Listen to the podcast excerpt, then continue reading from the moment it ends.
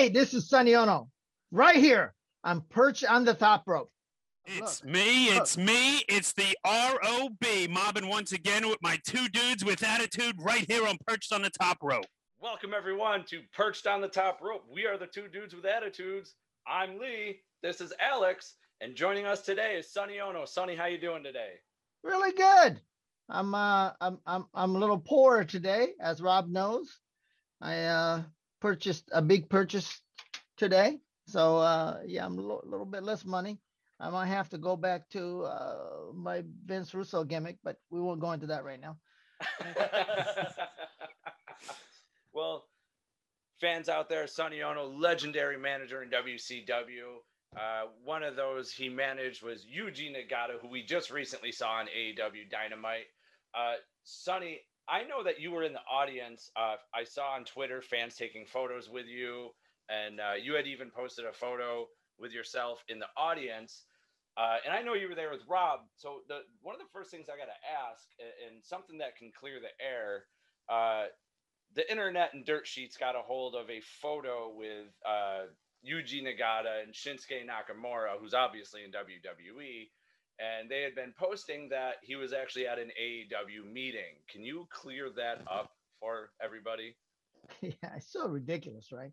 So so relationship, it's it's you know is the core of pro wrestling in Japan, far as business wise, and it and and Nakamura-san, Shinsuke Nakamura was one of the young boys that as he was coming up. Matter of fact, I met him about 12, 15 years ago, somewhere around there when I was in Japan I called at Korakuen Hall. Went to see Yuji and Nakamura was one of the young boys, or they call it young lions, you know, the up and coming guys, you know. Um, and that's the first time I, I met uh, Shinsuke. And and since he was, you know, he uh, Yuji was coming all the way to to Florida, you know, one of uh, when I, I was communicating was with uh, Yuji, and he said, "Hey, you know, Shinsuke gonna come. Maybe we can go, all go out to dinner or have a drink." And I said, "That'd be great."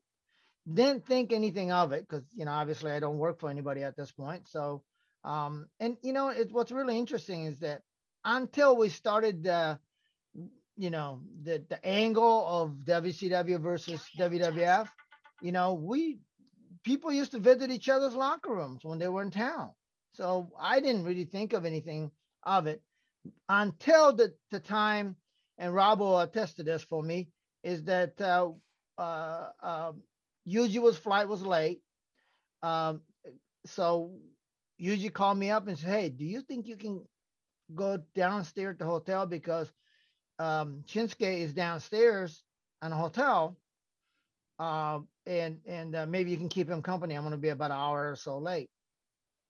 So Rob and I grabbed Rob and we went downstairs and here's Shinsuke and we sit down and had a drink and and I didn't realize it was an issue until Chris Jericho joined us. We're all having, you know, we're all, you know, we're all amongst friends and, and you know, end of the day, we work with each other for many times. So um one point I think it was a Chris, right, Rob? I think Chris asked, Yeah. um, hey, maybe we can get a picture. And Shinsuke says, eh, probably not a good idea. Then at that point, I dawned on me that oh, that might be a problem. So none of us really asked, you know, to take a picture with him. And uh, till later on, um, we went out to dinner.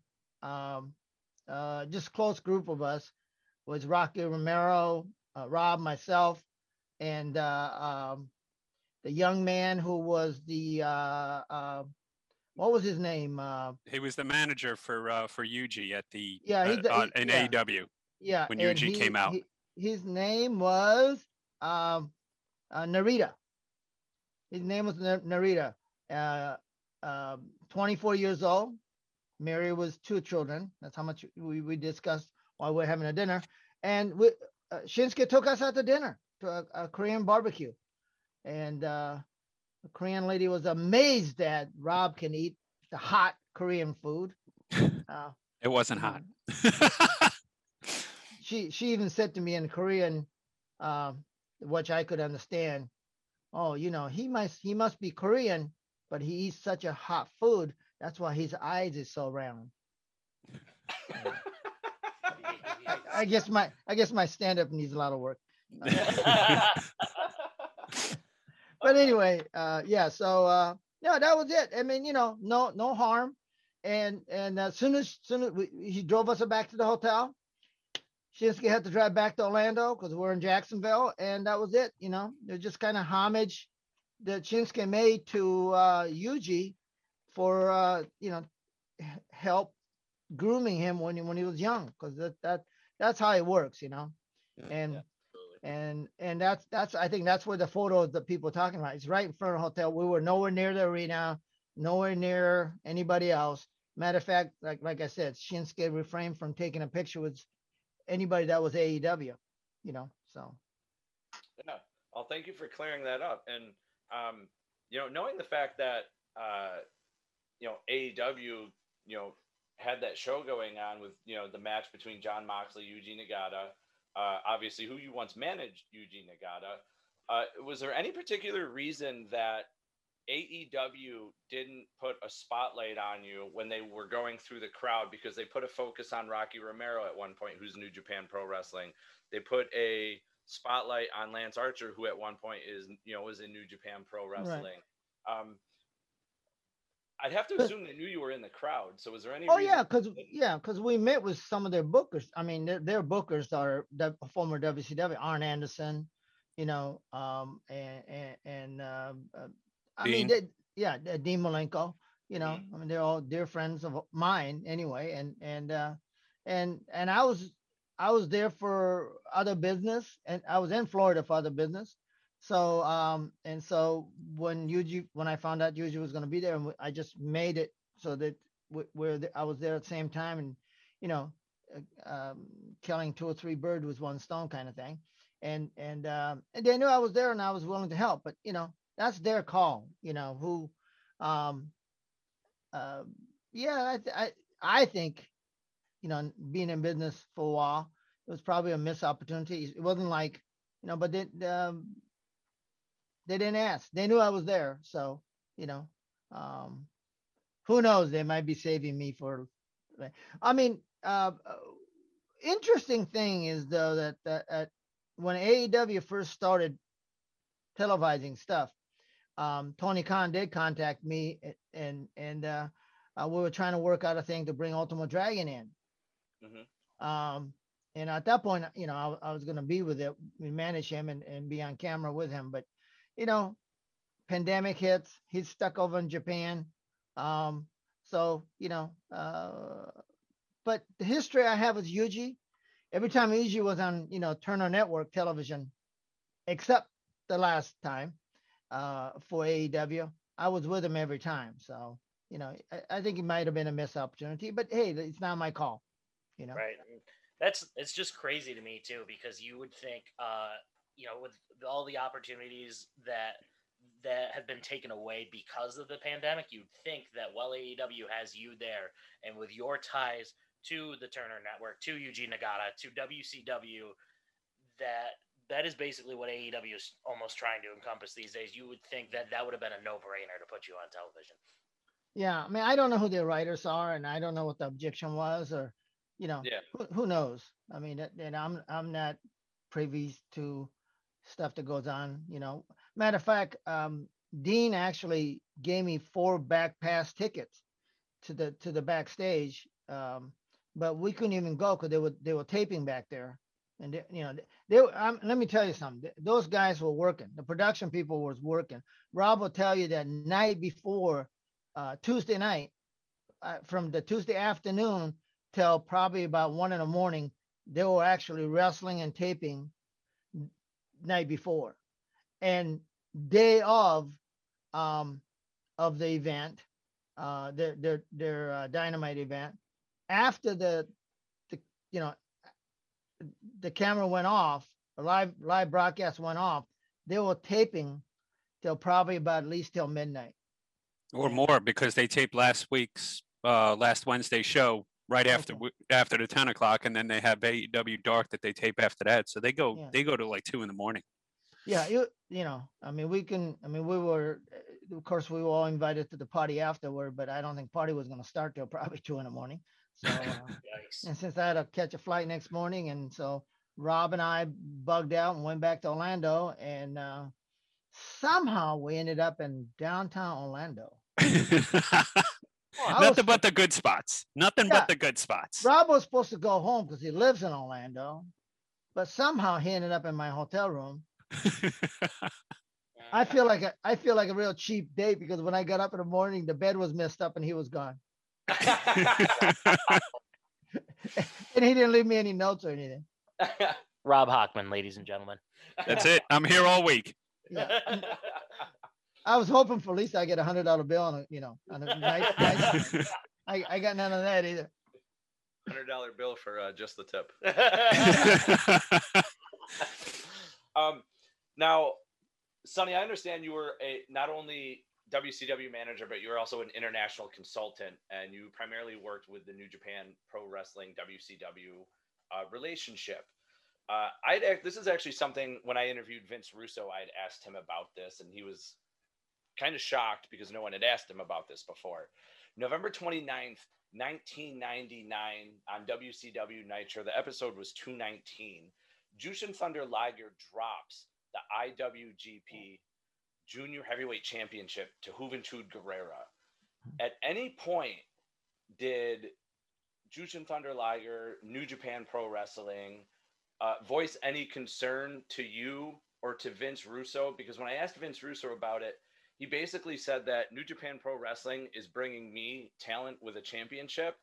Then he's going to drop the title. Uh, w- did anyone voice any concern to you about that?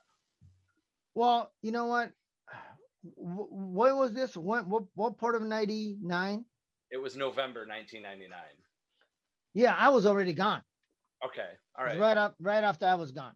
Okay. So so what would have happened is is um one of the reasons why WCW and New Japan has such a great relationship. It was it was a business wise. I won't go into a lot of detail, but business wise was a win win deal. You got to remember Benoit, Malenko, Guerrero, uh, uh, even Scott Norton.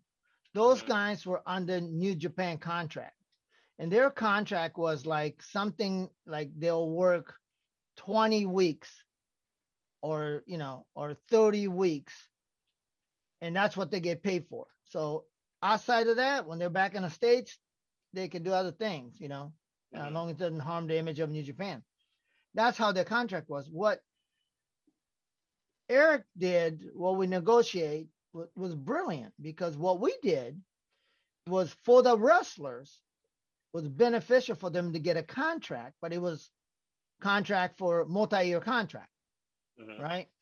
And but in that contract, we told the guys, the aforementioned guys, that don't misunderstand us. You're going to be working for WCW as well as New Japan because we're going to farm you out.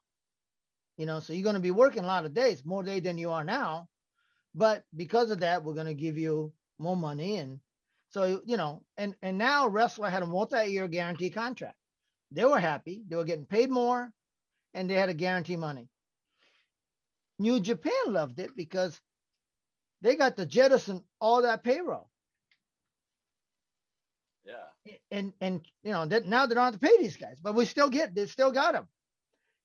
And on top of that, not only did they get Scott Norton, Chris Jericho, Benoit, and Malenko, they also have Kevin Nash.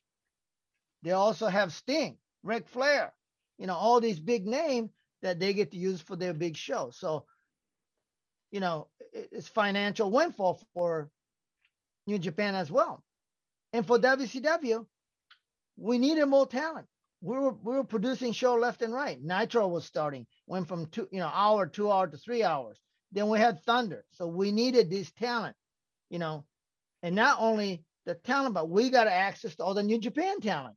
Chono, Muto, Kanemoto, you know, Kensuke Sasaki, you know, Masa Saito, you know, so um it, it was just a good business. But reason that that business hasn't been duplicated is because the relationship Eric Bischoff had with help of um, uh, uh, Brad Rheingans, who worked for New Japan. Brad Rheingans was a former AWA guy and worked at WWE for a little bit. Um, um, and myself so there was this trust and friendship that, you know, never at any time did they ever talk to us about, you know, please do this for us for this belt, you know, that you you holding. They trusted us to do the right thing. So getting back to your original question of of Russo not knowing, you know, what was going on, he was benefit benefiting from that trust that we had, the, Mhm. the the relationship we built up, you know, in four or five years, that, that they could assure that we would take care of their guys and take care of their angles or their belts, and and and that's why Russo would have no idea how we're going to bring it back to them, how we're going to, you know, he he wouldn't have a clue. Um, unfortunately, you know, Yeah. um, and and and um, you know, he was there. That's why. And and let me also tell you, right after that, um, the New Japan, because part of that deal that I, I was explaining was New Japan was paying us one lump sum to be able to use our talent. You know, because they saved, let's say they saved, you know, three, four hundred thousand dollars a year from payroll that they get to cut because now they're on the WCW, the, the talent they get to use. Mhm. On, on, you know, and top of that, they get all the big stars, our big stars. So uh, that was the, but but for that, New Japan was paying us one lump sum to WCW. Okay. So, Right. and at that point in 2000, end of 99 and 2000, it was over a million dollars that- that the New Japan was paying us. Oh, wow. So when Russo went, you know, haywire on um, on, on- on the uh, um, he he's his racist comment, uh, guess what happened to New Japan? You know, Yeah. making that statement, he lost at least a million dollars in, in income. Yeah, because um, what happened was a week later, um, Juventud Guerrera actually broke his arm, and Mhm. Psychosis replaced Juventud Guerrera to defend the IWGP Championship the next week on Nitro. Uh, Jushin Thunder Liger won the belt back, and uh, what I actually found interesting was the fact that New Japan Pro Wrestling didn't actually recognize the title change un- until until 2007. wow. Um, so, so what would what would be your thoughts on that? Them not even re- them choosing to not even recognize it until ten years later. Well, you know, let me say this to you. New Japan has been on a record, went on a record, I think you can find it, that as as remember Russo went on to work for TNA and, and other company afterward. And and uh, New Japan been on a record saying that as long as there's Vince Russo, we will not be working with it, wherever wherever he's at.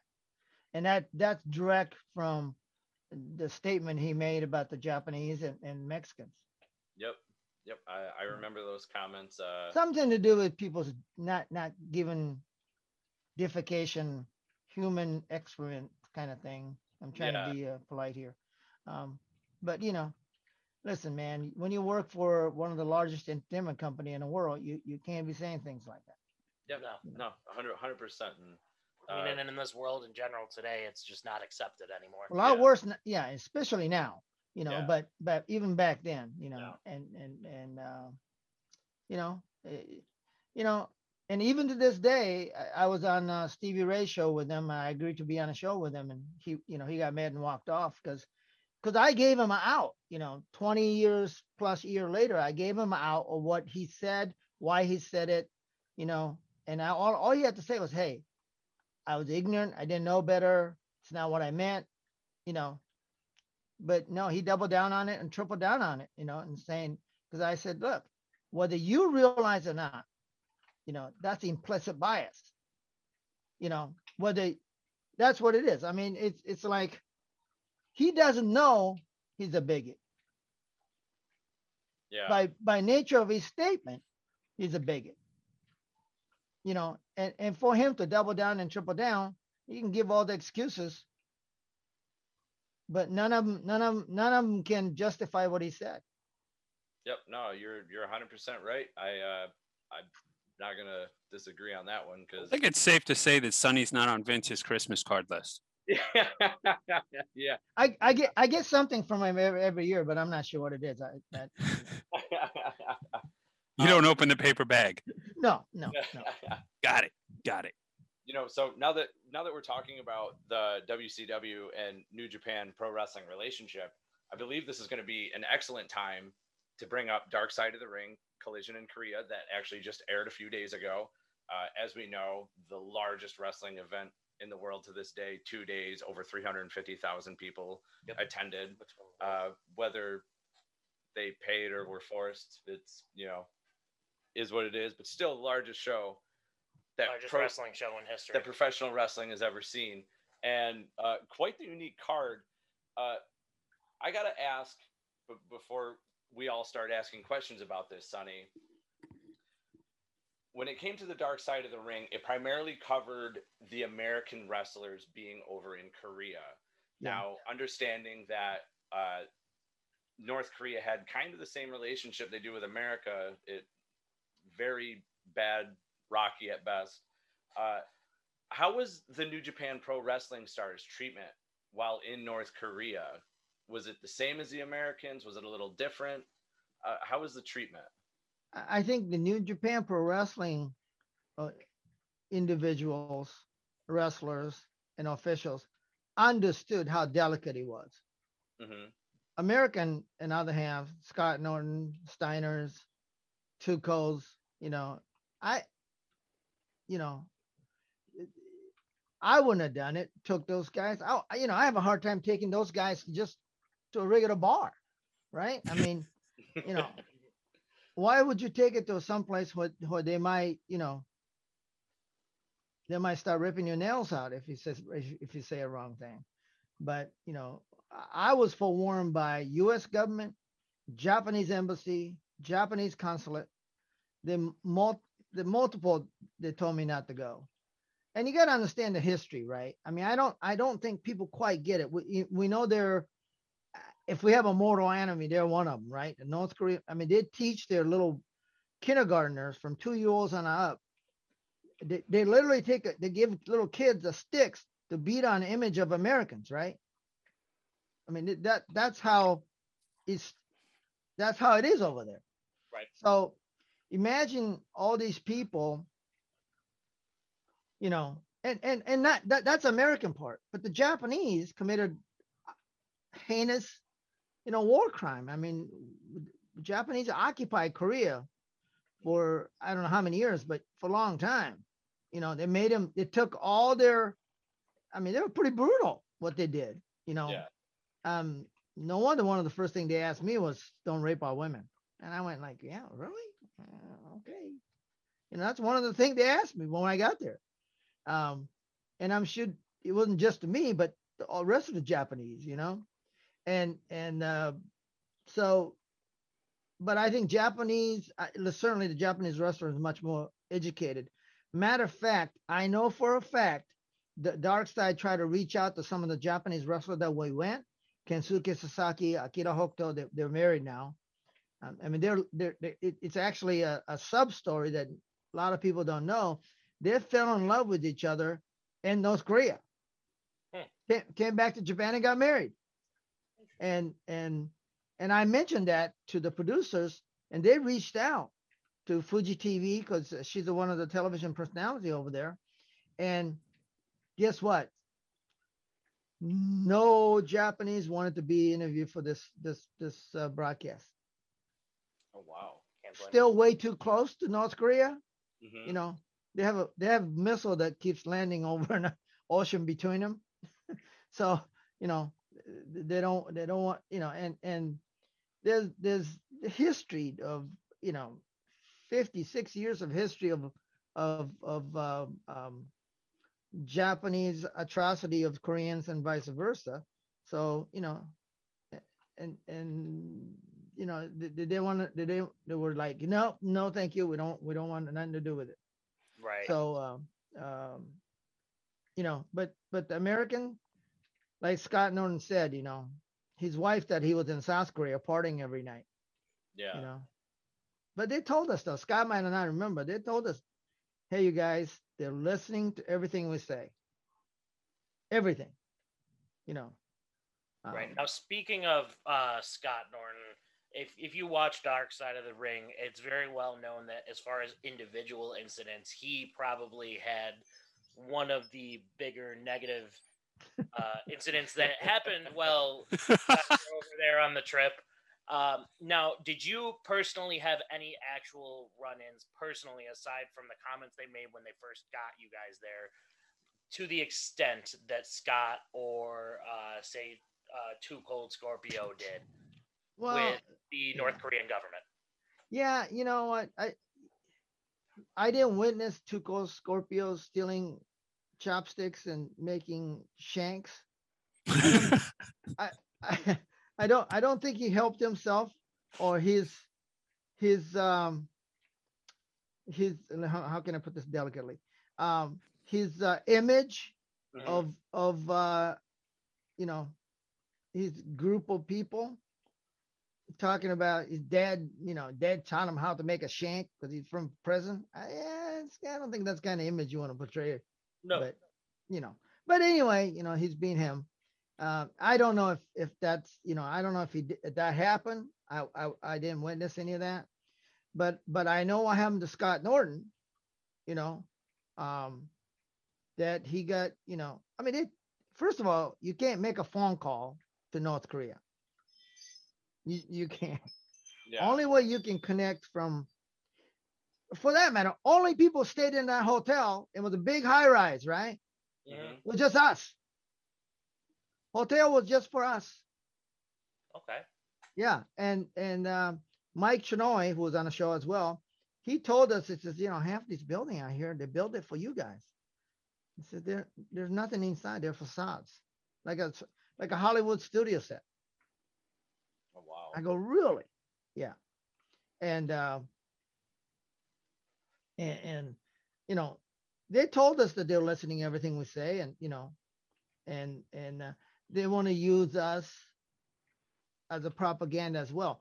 And remember, as I said earlier, there already thinks that we're all the citizens of North Korea think we're baby eating, women raping heathens. That that's Yeah. that that's where they're taught. So imagine if you're unfortunately there was famine going on there at the time. So imagine if they're if you're if you're citizens of North Korea, you've been kind of indoctrinated that you know, hey, these guys are you know devil himself, you know, they're demons. And imagine they never seen one before, Americans. And the first American you see is Scott Norton, Ric Flair, you know, Scott Steiner. I was gonna say look- they, uh, Eric Bischoff himself talked about how in in the Dark Side of the Ring he People may have running. been one of the first Americans that you know North Korean children had actually seen in person when he went running that morning. Right. Well, you know, it's really funny because there's an interview on YouTube. I sent it to Rob. How, how they talk about the the interview the the people who escaped from North Korea. These are like a lot of soldiers and stuff escaped, and and they, were interviewing these guys and they were talking about how they were you know how how they were taught to hate the Americans and you know that, that they're they're mortal enemies. And and uh, so they asked him well, what is what is your view of American before you came to you know the west uh, west? And they said blonde hair big nose. So Triple and I H, and I said well or Rick or Ric Flair heard that too. Yeah. You know he personifies you know the stereotype of decadent you know you know americans that that, that does not follow you know rule of law you know they do Right. what they want and they eat babies for god's sake come on Yeah. um you know so that that was their image so you know imagine when antonio inoki defeated the the the, the representative of evil empire Ric flair you know the whole you know 180000 people went nuts Well, I guess it. I guess it would beg the question, and and you and I have never talked about this, but I've I've after watching the Dark Side of the Ring, it it made me start to think. They painted it as a a, a peace going mission. Peace You guys festival. went over there, and New Japan went over there as like a, a, a peace effort or a peace going mission. But if North Korea felt that strongly about not only the American uh, people but the Japanese people, who who thought that was a great idea that that was actually going to go over as a peace mission? Well, i- i- i- remember the ping pong? You guys might be too young, but remember the ping pong diplomacy? Communist China Mhm. um, was, you know, was the United States mortal enemy, and and uh, uh, Nixon did this thing called ping pong diplomacy. They sent sent a team of ping pong players because Chinese are really good at ping pong, and and uh, they use sports to open up the doors you know so we could we could get to know the the the, the athletes the, the individuals. And and this was based on that. But and this is all antonio inoki's idea um and antonio inoki was a politician who needed a little boost so this was his idea to and and and because of pro wrestling um uh japanese iconic pro wrestling rikidozan was from north korea um, who was murdered by, I think Eric mentioned that on, on the dark side, was murdered by uh, the Japanese mafia. Um, uh, he thought this would be a good way for us to go there, you know, um, to humanize us. But I don't think Scott's, you know, Norton or, or Steiner is good representative of American goodwill, you know, i- ambassador. No. Well, here's here's a uh, one other question that I that I thought of. Um, you know, recently WWE has gone to to Saudi Arabia to do you know the different the different shows, and on a more recent show, one of the planes didn't get to take off. Um, they kind of got held there Yeah. uh, by hook or by crook, and it wound up having forcing WWE to to rethink their plans as far as TV and things like that. right. Eh, When this whole thing was coming to an end, and you guys are traveling to the airport, did the thought ever cross your mind that maybe we're not going to get out of here, even though we're heading to the airport? Well, you know, only Especially after everything Scott uh, Scott Norton and Steiner and all those guys did. Yeah. You know, Yeah. the, the the the van ride to the airport could take a detour. Yeah, yeah. I mean, you know, Scott. I, it this was not on the show. Uh, uh, uh, I'll give you one. Scott Steiner. They had a. Uh, they had a. We had a state dinner. You know, if you can imagine, huge, big banquet hall, tables, tables, tables, designated. You know, people with bunch of medals on their, you know, jackets. You know, and and it was. This was a, a, a state dinner, and. Uh, uh, one of the entertainment was this these group of people that did a quick change artist. You know what I'm talking about? They would they would flip a fan, and next time they you know they would have whole different clothes, Mhm. right? You know, pretty impressive. You know, and whatever reason, Scott Steiner thought, well, that's freaking cool. Let's I'm gonna go find out how they do that. So he went to the backstage by himself, try to find out how they did it. And of course, he got escorted out very quickly. And you know, you know, if it wasn't for we were there with Antonio Inoki, who who we were there as you know a guest of uh, the the Kim Sang Il, the great leader.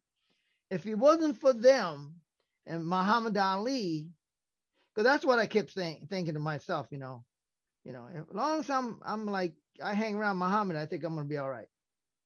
You know, if they're taking me, they're gonna take Muhammad. Okay. That well, was that- that was what I was thinking. You well, know, that's actually uh, leading into a, one of my next questions. Uh, was Muhammad Ali treated differently by the North Koreans while he was over there? I you know he's a great ambas- ambassador, right? I mean, he Mhm. he he's literally is one of the guys. Matter of fact, I don't think this would have been possible if it wasn't for Muhammad Ali going with us, because this all started by Inoki approaching um, Eric. Do you have access to Muhammad Ali? And we met in Denver. Ali, Inoki, myself, couple of Japanese dignitary, and a matter of fact, I have I have that photograph upstairs, and that's how he started. And from that, you know, Inoki say, hey, if we can get Ali to go do this thing, we want to get some of you guys wrestler get involved, and that's you know that's how the thing happened. you know, long as I stuck around Ali, I, I thought I was pretty safe. Yeah. Um, long, long, long as I didn't do anything, but you know, but after Scott, uh, uh, Norton thing happened, you know, we were like, ooh, this is, this is really real. And this is really scary. And, you know, wrestler was totally freaking out that they took our passport. But I kept saying, hey, if they give you back your passport, where are you going? You got DMZ to the south. You got minefield the Chinese border to the north. It's not like you can get on a bus or train and go home. That's the only people that actually left North Korea, American that left North Korean live is, um, oh, nobody. Yeah. you know, the, uh, we'll be the first one who get to go there and leave. Um, Yeah. You know, so uh, just watch your p's and q's. I mean, you know, so um, but but I would I would genuinely tell you that on that story on on the dark side, Ric Flair actually got on his knee when he got off the plane and kiss the tarmac. Oh wow. Yeah. Yeah. I mean that that's a shoot. Um and and uh you know, and you got to remember they're also looking while we were there for 4 days. It seems like we were there for a lot longer, but um Eric and I was isolated from the wrestlers and we had this one um secret, you know, the secret police or secret service person um called the translator. Mhm. Um and you know, and she was trying to re-educate us as well. You know what I mean? And and we had a camera with us, and the camera was great because the guy looked like a uh, the Barry pack that he was wearing around his waist Mhm. looked like a Batman's utility pack. You know what I mean? No kidding. They had a light bulb over his shoulder that he held with one hand, and and and he had a camera, and he actually was doing this. Oh wow, the little wine thing from the fifties. Yeah. yeah, and and uh you know so it was and they would ask us questions and and and and uh, they asked eric uh mr bischoff. This is true because i heard it. Mr bischoff they've been american dropped one bomb for every citizen of north korea. Don't you think america should pay for their crime and you know stuff like that. They were they were they were you know expecting us to to give them a soundbite to, to help their propaganda. Well they were asking me stuff like you know um, don't you think japanese should pay for you know all the atrocity all the women they raped and you know? And you know what my standard question was? My answer was uh, you know i wasn't born during the korean war and i live in iowa I have no idea what you're talking about. well, because I know I know they even they they actually left this part out in Dark Side of the Ring. Uh, they asked Ric Flair uh, why the United States fears North Korea so much and this and Yeah. that, and um, and, and he like basically flipped it around and kind of just reworded it and just you know thanked them for letting him be there and everything Yeah. like that. Well, no, what happened was they gave him a script for him to read before we left. When we got to the airport, Mhm. or before we got to the airport, they gave him a script. And and and Ric said to Eric, I, I can't read this. And and so he, you know, and, and Ric was so f- afraid that if he didn't read it, you know, read the script, that they wouldn't let him leave. Yeah. So, you know, so but but he, you know, as the pro that he is, you know, he he kind of danced around the thing and and made his speech, thanked the great leader, and we got that plane and got the hell out of there. And yeah. and and we party like no other when we got back to Nagoya. oh, I can believe I can believe I'm that. telling you, I mean, that's that's the part that people don't, you know, that's that part of dark side. When we got back, everybody party hard. I mean, Yeah. they would, you know, I mean, now that we look back, what happened to that kid, what the Dornbeer or whatever his name is, you know, what happened to him for stealing the poster? Yeah. Um, you know, what what you know, Scott Norton got got to believe that he's he's lucky to be alive.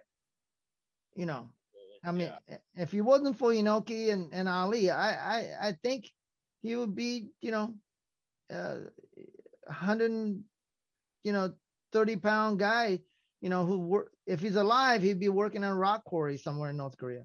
I mean, Wow. it's pretty, you know, I mean, I, I, I can't tell you how scary it could have been, hmm you know, and uh, a lot of people ask me, why, why did you go? And I said, you know, hey, you know, Ali was going, Inoki was going. We were there as a, a guest of a great leader. And then uh, on top of that, when am I going to get another chance to go? Yeah. Right. And The um, answer is never. yeah, yeah. Um, and and- and I felt the same way. I, in in 1986, I went to South Africa doing apartheid, mhm. and and the same deal. But I met de Klerk who was the sports minister at the time. He became the president later on, and and uh, eliminated apartheid. So, you know, Oh wow. yeah. So I got to do. You know, I mean, I, I'm I'm I'm happy that I did it, Yeah. but but you know, that's when you're young and you know adventurous and you know at Yeah. at age 40 my brain was totally formed yet Let me ask you. Let me ask you one other question that Yeah. that uh, uh, maybe a portion of our younger audience may may be wondering.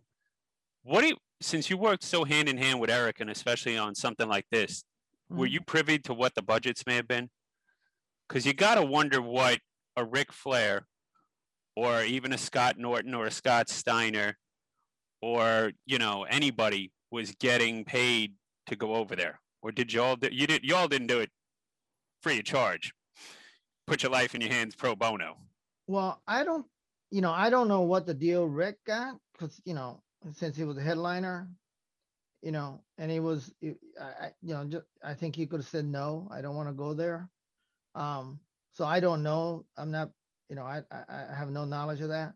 But i know all new japan guys was on the contract so you know they got i don't i don't think they got any extra bonus. Um might be possible but i doubt it. Um and i think wcw guys was on the contract you know that that covers all that Wow. um, so I, I don't think anybody got any bump. I mean, I, I could ask Scott next time when I talk to him, but I, I don't believe so. That's one heck of a thousand dollar payday. Right, because I was gonna say at least with uh, the WWE Saudi Arabia situation, those guys are getting paid extra Yeah. to go over Yeah. Right, That- right.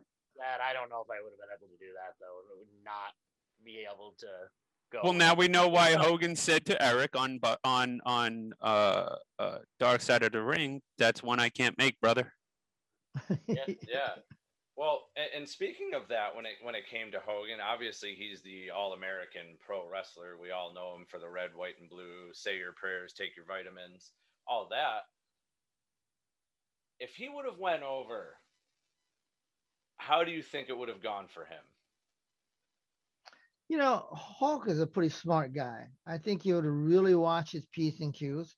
He would have Mhm. spent a lot of time with Ali, maximize that deal, you know, that relationship. I think he would have, um, um, you know, I think Ric didn't quite realize what he was getting into until he, we got there, probably hmm you know um then it was too late but i will say this um not because you asked but i think Ric flair was perfect for that part.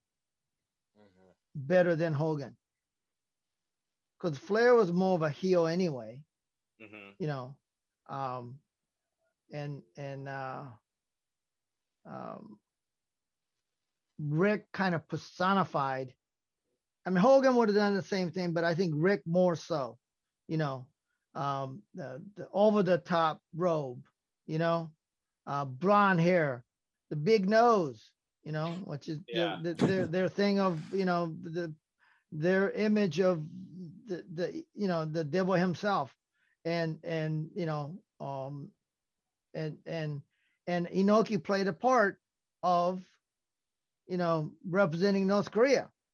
Hmm you know although he's Japanese but because of his you know connection with Riki Dozan and all that I, I you know to them it was purely good against evil you know they're the good guys and we're the bad guys that's where they're taught so you know when when Inoki goes over, it was a proof to them that you know they are superior than Americans.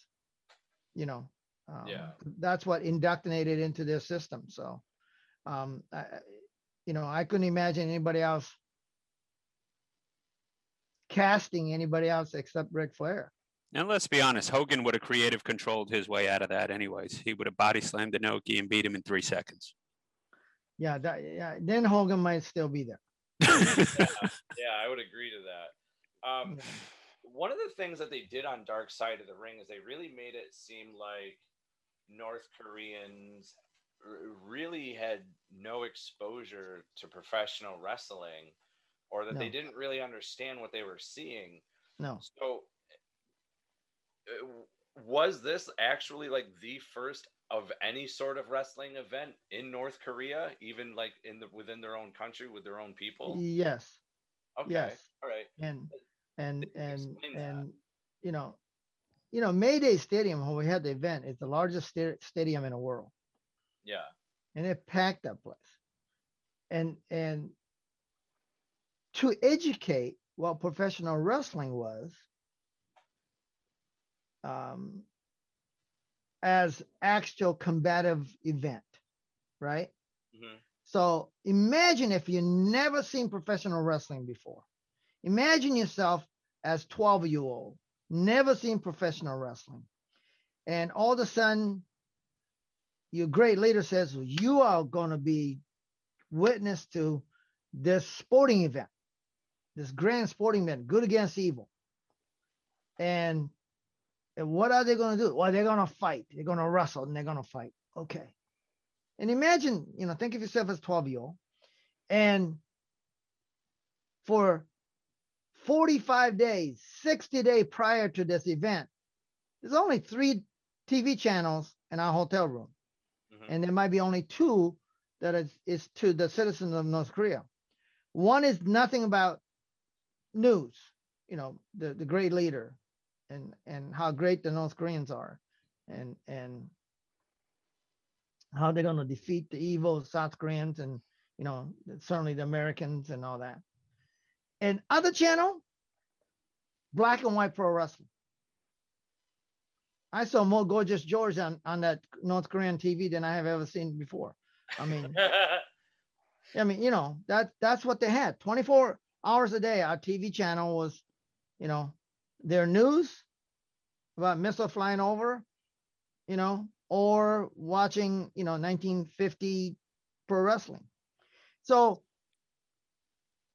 you know, you, if you're 12 year old mentality and going to this thing thinking that it's a actual combative sport, you know, um, and and I'm sure many intelligent North Koreans said, I'm sure they cracked their head a couple times. Goes, I don't know if that's real.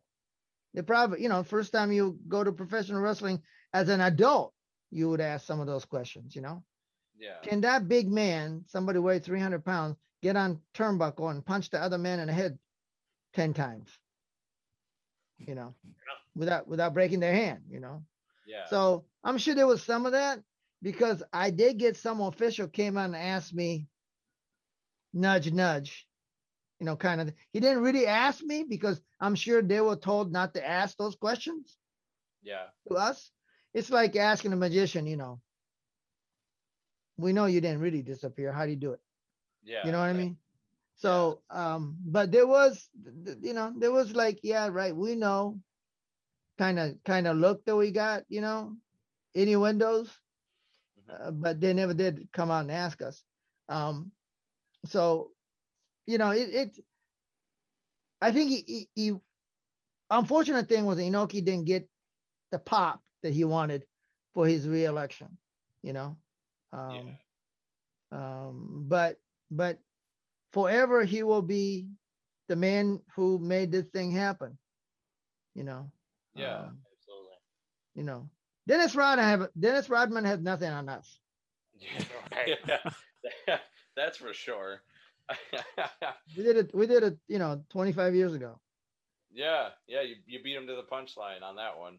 Um, earlier you had brought up that you know when it came to having American wrestlers go to that show, you know, like the the Scott Norton, Two Cold Scorpio, Hawk, uh, the Steiner brothers. Was there other wrestlers in World Championship Wrestling that maybe yourself or Eric had thought of would have been a better fit to bring over, or were they the first ones that that were asked? Yeah, I I, I think booking was done by New Japan because Okay. Scott Norton was you know working a lot in New Japan. He was you know Mhm. he was their regulars. Tuco Scorpio, I'm not sure. You ha- we would have to ask Eric. I don't I don't think he was a WCW contract. Actually, he was working in New Japan. So he might have been under under the umbrella contract that we did, but I'm not sure about that. Um, you know, the Steiner's brothers were you know on the WCW contract. Yep. Um, but you notice many Japanese star didn't go to that show. Demuda, Chono, Yeah. certainly Tenzan and Choshu didn't go. You know why Tenzan and Choshu didn't go? Because they're actually Koreans. And they're South Koreans. So That's You know, no. Yeah. no, yeah, they would have never made it out of their life. Um, so yeah, that's why they didn't go. Okay. You Um, know. I was just curious because you know when you know as soon as you said I don't think that they'd be a good representation, but they were there type deal. So it kind of just had me thinking maybe there was other people in line and they kind of turned it down type deal or Yeah, I, I think booking was done by New Japan. You would have to ask Eric, but you know, um, I, I I believe that was that was the request that we got. So you know, that's how I usually work. They request people for, you know, their show, and th- this is basically under their umbrella. So they would ask those talent, and I I would you know I would clear that with with uh, office, make sure they weren't involved in our TVs or you know or the interfere with our television and you know we book them over there. So Right. Now, uh, speaking of good representation, it appears that there were a couple people that went on the trip that I would say necessarily weren't the greatest representatives of this agreement. Um, and that would be Two Cold Scorpio and Road Warrior Hawk. Um, now, they in Dark Side of the Ring, they go into the issues that the two of them had back and forth throughout the whole entire trip. The biggest issue being the fight on the bus. Now, I was just curious as to whether if you were there in person and if you were, what your take on what transpired on the bus. no, I was isolated. We we had our own Mercedes, uh, uh, um, and mind you, when we when we fly over, there's an eight lane highway coming out of the the, the city, Mhm. and and uh, I'm looking down because they kind of give us a, a a tour of a city. You know, they flew by the city. You know, they flew by the city, and one of the first thing I noticed that that there was no no green because there were there were famine was going on, and and no cars. I didn't I didn't see a car. It's middle of the day. So and it's an eight lane highway. yeah. And and I asked, or actually I was told by the our our translator, Secret Service person that uh, uh, that the reason why it's it's it's designed that way is so that when American come and bombs our airfield, so their fighter can still land, use the use the highway as an airstrip. Flat out, that's what she said to me. Um, um, the the um, what was it? What was the question? I'm sorry. Um, just uh, the the issues between Two Cold Scorpio and Road Warrior Yeah. Throughout the trip, and if you were there for any of it, or yeah what s- you yeah so we were uh, uh, eric and i was on they gave us you know the, the translator the driver. Eric and i is basically we have 190d mercedes diesel probably 1964 um, kind of vehicle that we were riding on. That was their best cars that they could you know that's the best. And, and they had about 10 of those for us for ali and you know inokis and and and uh, uh, um, some of the Japanese uh, officials. Um, so I didn't see the fight, but I heard about it right afterward. Um, and I, I don't know if you ever, Rob probably seen a couple of fights between wrestlers.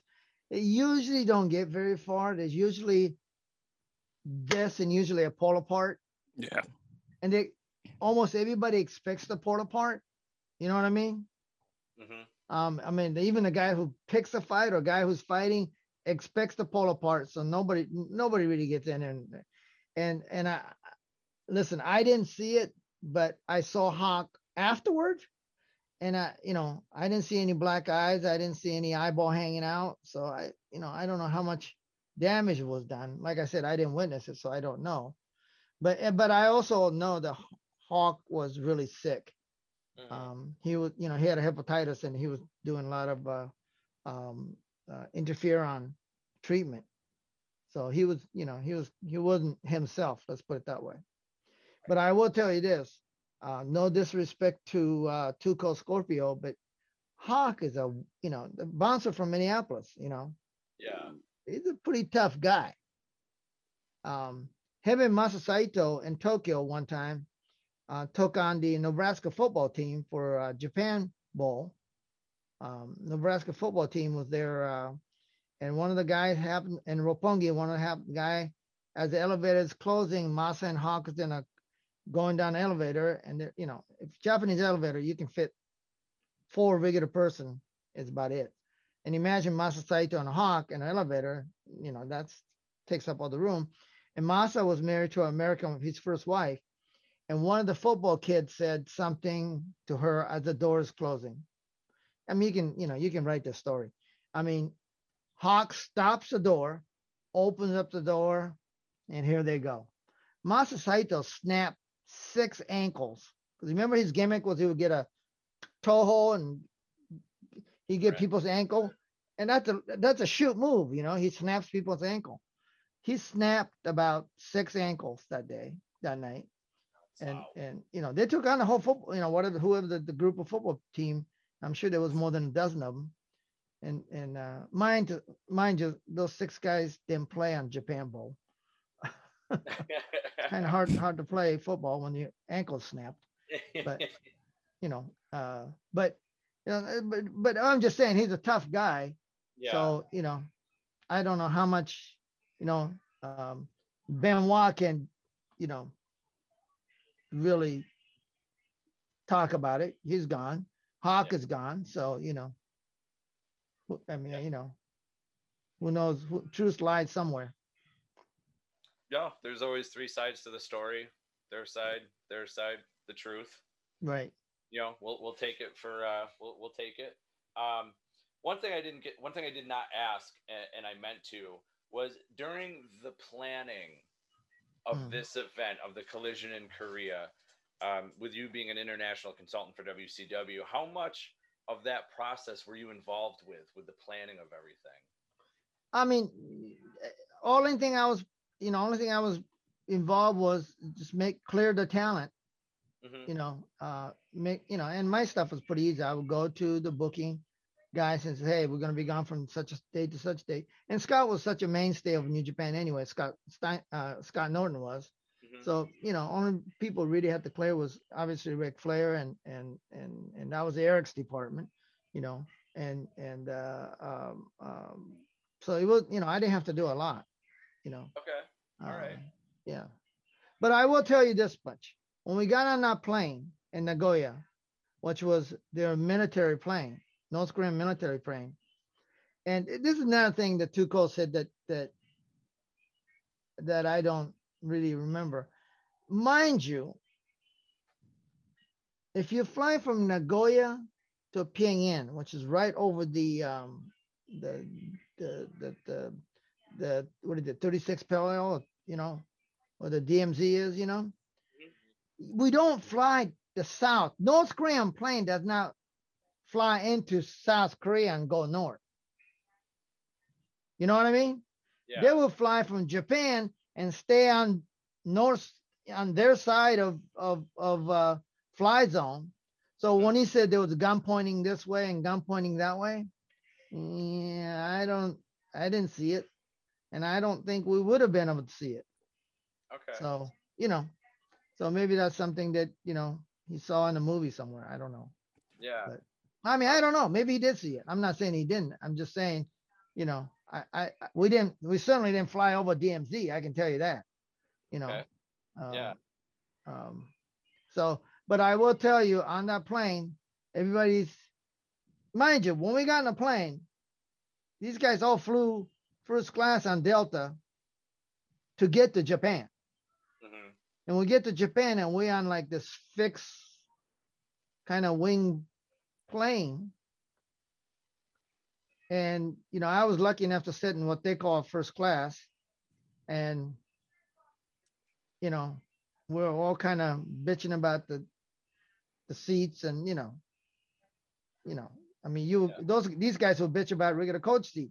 Imagine what the, you know, what the, what, what they were bitching about the, the North Korean seats Yeah. and you know there wasn't much padding to it and and uh, so you know we're kind of okay pl- oh okay they started the engine plane we're gonna take off and so we go okay the seatbelt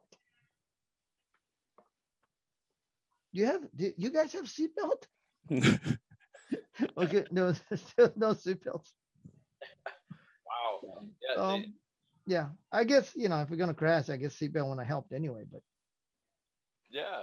Um, one of my favorite things that I that that Rob likes to talk about, especially on days, is WWE's Most Wanted Treasures. My uh, favorite show, although although tonight is a uh, the ratings have been so bad, they're gonna go backstage with Undertaker and Kane. Yes. and I have an understanding that Sonny Onoo, you will actually be on that show. yes And Listen, I'm scheduled to be on it. I don't know. They might cut me here.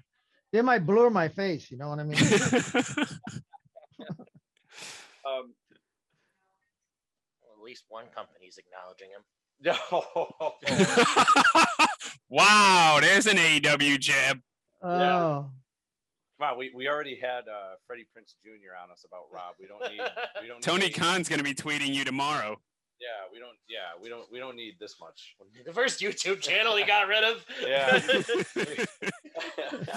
uh, so Sonny, I got to ask, how did how did that? I I tried out for that show. Um, I have the only outfit of uh, Steve Lombardi's Abe Knuckleball Schwartz outfit, which obviously nobody in Most Wanted Treasures wanted to hear about Hmm. that.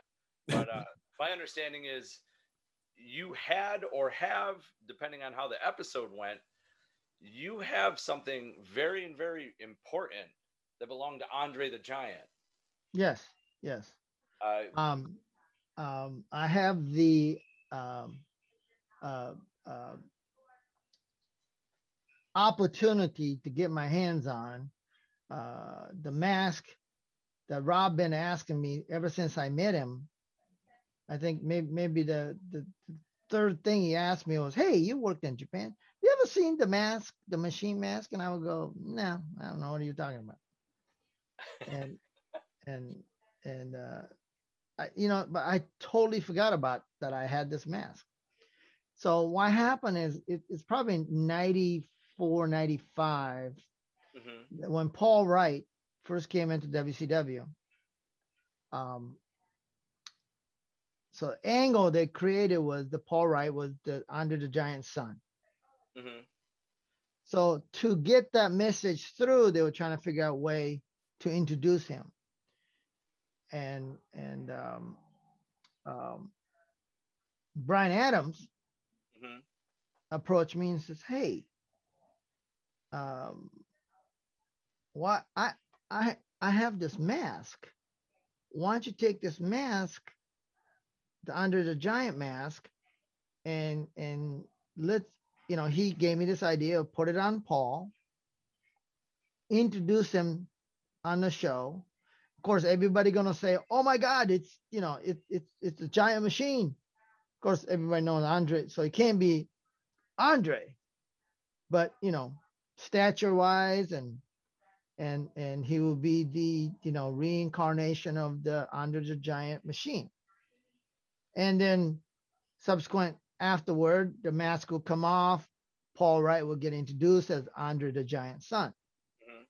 So that was that was a premises to bring Paul Wight into the company. Uh, I pitched that to uh, I, I told Brian, I said, yeah, that's a great idea. I will go to um, um, uh, Kevin Sullivan, the booker at the time, and Kevin was always very good about understanding history and you know Japan and all that stuff. So Kevin said, "Man, that, that's just such a great idea, but I think we have something like currently we have something like five or six lawsuits going on between WCW and WWE, you know, about the namesake, the, the, you know, the talent infringement, all that stuff. So they didn't want to do another lawsuit. Although the giant machine, but I said to him, yeah, but the giant machine was a New Japan idea that they took to WWE when these guys went over. So I think the rights belong to New Japan, but they didn't want to, you know, they didn't want to fight over it. So it got scratched. I took that mask, threw in a, a bag, and sit in my warehouse for like 20 years. Oh wow. 25 years. Wow. And Rob, meanwhile, keep bugging me. Have you ever seen this mask that looked like this? I said, yeah, I've seen it before, but I don't know. I, I don't know. One day I was I, I saw some I saw some some I saw something, a t-shirt or something, and I went to my warehouse and I was looking for the st- looking for what I sold and I found the bag and I go, oh, what's it? What's in here? And there was a mask. And Oh, that's wow. when I that's when I text Rob and goes, Rob, look what I found. Rob pooped his pants and dropped his drink. I did. I did. I wanted my hands on that in the worst way. And I said, well, I, you know, so so I told Rob the story Mhm. of Brian Adams giving me. Of course, Rob can't leave anything alone, so he went out and did an extensive uh, um, study of the mask. Um, he went on to go talk to the uh, Mr. White, um, um, and and uh, show Timmy him the- White. Timmy, White, referee. uh, who was uh, Andre the Giant right hand man, Mhm. and and uh, showed him the picture and and uh, got Timmy to, to cry a little bit and says, "Oh my God!" And then then he Rob went on beyond that to authenticate the mask by going to uh, um, and get a get a recording. uh, Yep, With uh, Bill Eadie. Bill Eadie, and and uh, and Bill Eadie filled in the gap how Brian Adam got the mask. You can Oh. tell that part of the story. He he said that uh, they had finished up in the Cow Palace, and when they finished wrestling in the Cow Palace, they were in the back in the locker rooms, and they hung their masks up to dry because they were they were obviously sweaty.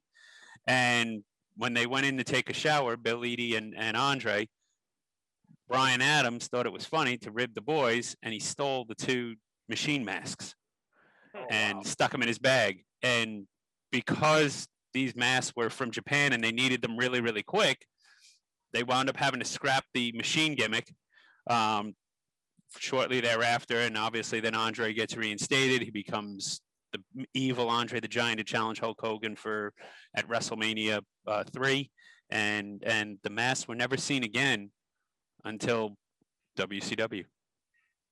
Yeah. Wow. Wow, that is that is quite incredible. Uh Sonny, where can fans find you on social media? Um, aside from uh, uh, Pornhub, I am. Uh, I didn't even know what that was till just recently, actually. But uh, now you know what he was doing in his hotel room in, in Orlando last week. right, right, What's this Uh, website? yeah. Rob, did you use my phone? I was actually. I did. I did. But uh no uh, you know facebook is probably easiest you know i i have twitter and and and um, other stuff on social media but the facebook Sonny Onoo um, um you know on the selfie mayman and and uh uh oh look at that look at look at the selfie mask yeah. that's Sonny Onoo selfie smile mask It's authentic, and even Britt Baker wore it. yeah Gosh. Well, Sonny, where can you get where can you get the Sonny Onoo mask?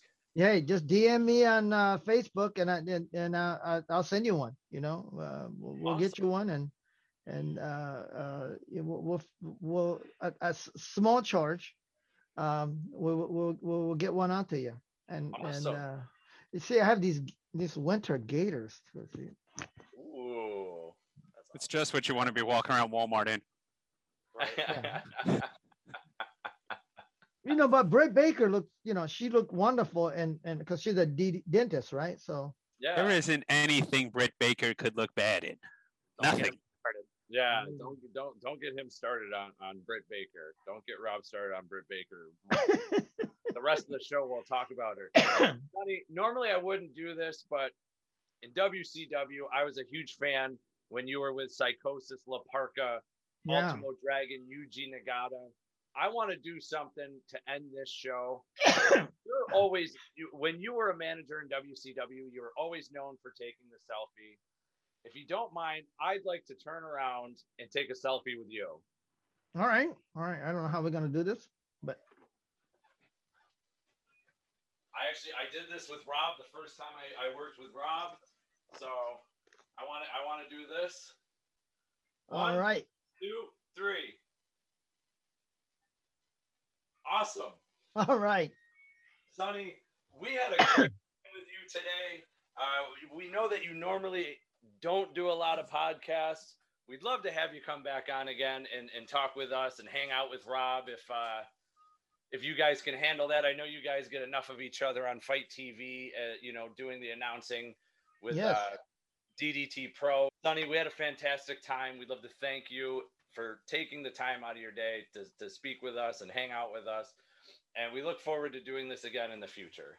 Absolutely. And next time when I come, we can talk about this. UFC. Wait a minute. Get more time on the clock. We can't stop now.